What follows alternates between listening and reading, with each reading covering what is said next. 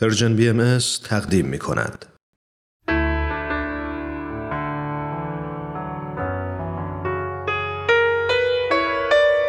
یادی از گذشته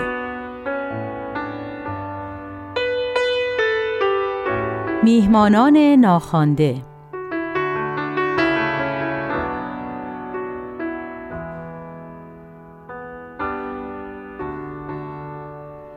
17 سال پیش اتفاق افتاد. ولی هنوزم وقتی یادم میفته دچار همون افکار و احساساتی میشم که اون موقع بر اثر این اتفاق بهم به دست داد. دلسوزی و ترس و وحشت و در عین حال خشم و عصبانیت.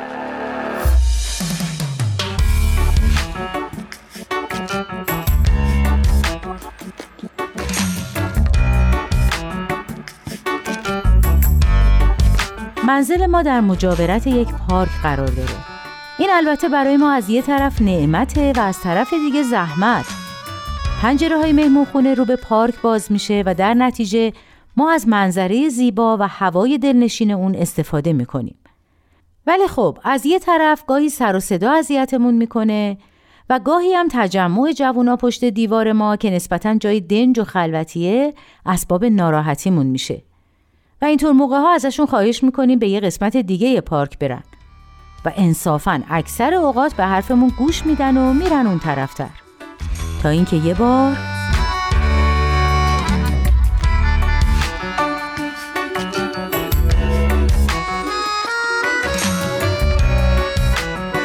از صبح سر و صدای صحبت چند نفر رو از پشت پنجره میشنیدم. به این خیال بودم که مثل همیشه آبر هستن و بعد از مدتی خواهند رفت. کم کم ظهر شد و صدای ظرف و ظروف و دیگ و قابلمه به گوشم خورد و با خودم فکر کردم یعنی اومدن پیکنیک؟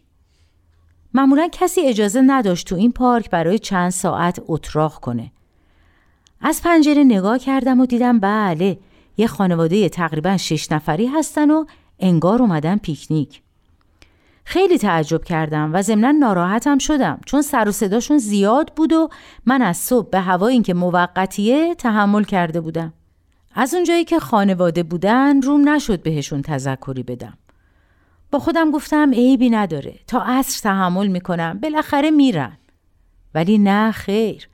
عصر شد و این مهمونای ناخونده همچنان سر جاشون نشسته بودن. همسرم که از سر کار اومد ماجرا رو بهش گفتم. اونم یه نگاهی از پنجره انداخت و گفت با این اسباب و وسایلی که اینا آوردن احتمالا موندنی هن. شاید مسافرن و جایی برای موندن ندارن. صبح حتما میرن.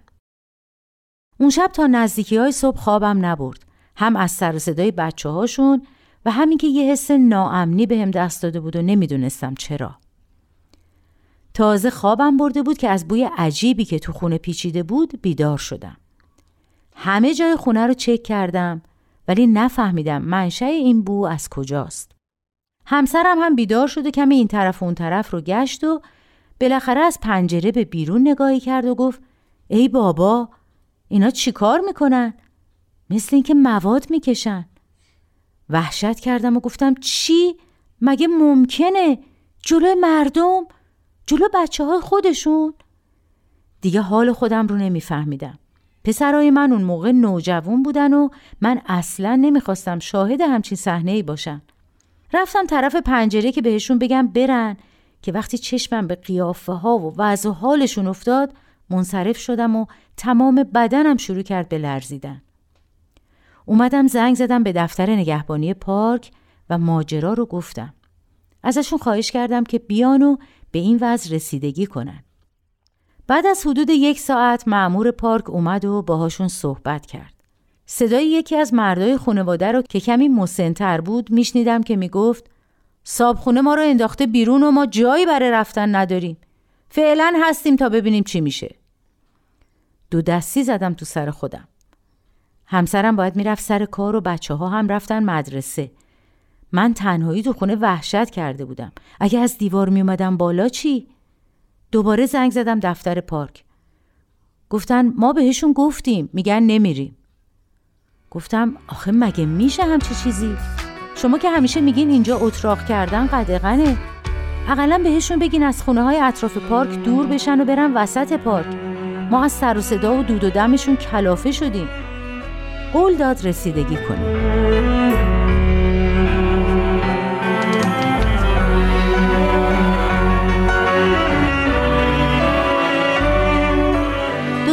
به همین صورت گذشت دیگه اعصاب برای من نمونده بود سر و صدای بچه ها و وضع ناجور بزرگتراشون یه طرف دعوا و مرافعه ها و حرفای رکیکی هم که به هم می‌زدن یه طرف مسئولین پارک هم کاری از دستشون بر نمی اومد. به من می‌گفتن شما به پلیس 110 زنگ بزن.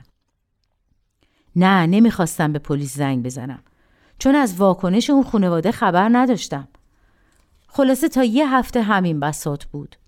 تا اینکه یه روز حدود چهار صبح بود که با صدای داد و فریاد و بد و بیراهی که همون مرد مسن به راه انداخته بود بیدار شدیم. از پنجره نگاه کردیم و دیدیم تمام زیرانداز و بند و بسات این خانواده خیس آب شده و معلوم نبود از کجا آب اومده و تمام خیابون جنوبی پارک رو آب گرفته. اون مرد مسن نگهبان و باغبون رو مقصر می‌دونست و اونا رو به باد فحش و نفرین گرفته بود. ظاهرا مسئولین پارک تنها راه خلاص شدن از این خانواده رو در این کار دیده بودن. البته خیلی از این موضوع ناراحت شدم. بالاخره اون روز این خانواده بساتشون رو جمع کردن و از اونجا رفتن. بعدا شنیدم که یه هفته هم تو یه پارک دیگه که دو تا خیابون با ما فاصله داشت موندن. تا اینکه بالاخره مردم پلیس رو خبر کردن و پلیس جلبشون کرد و دیگه نمی‌دونم آخر و عاقبتشون به کجا کشید.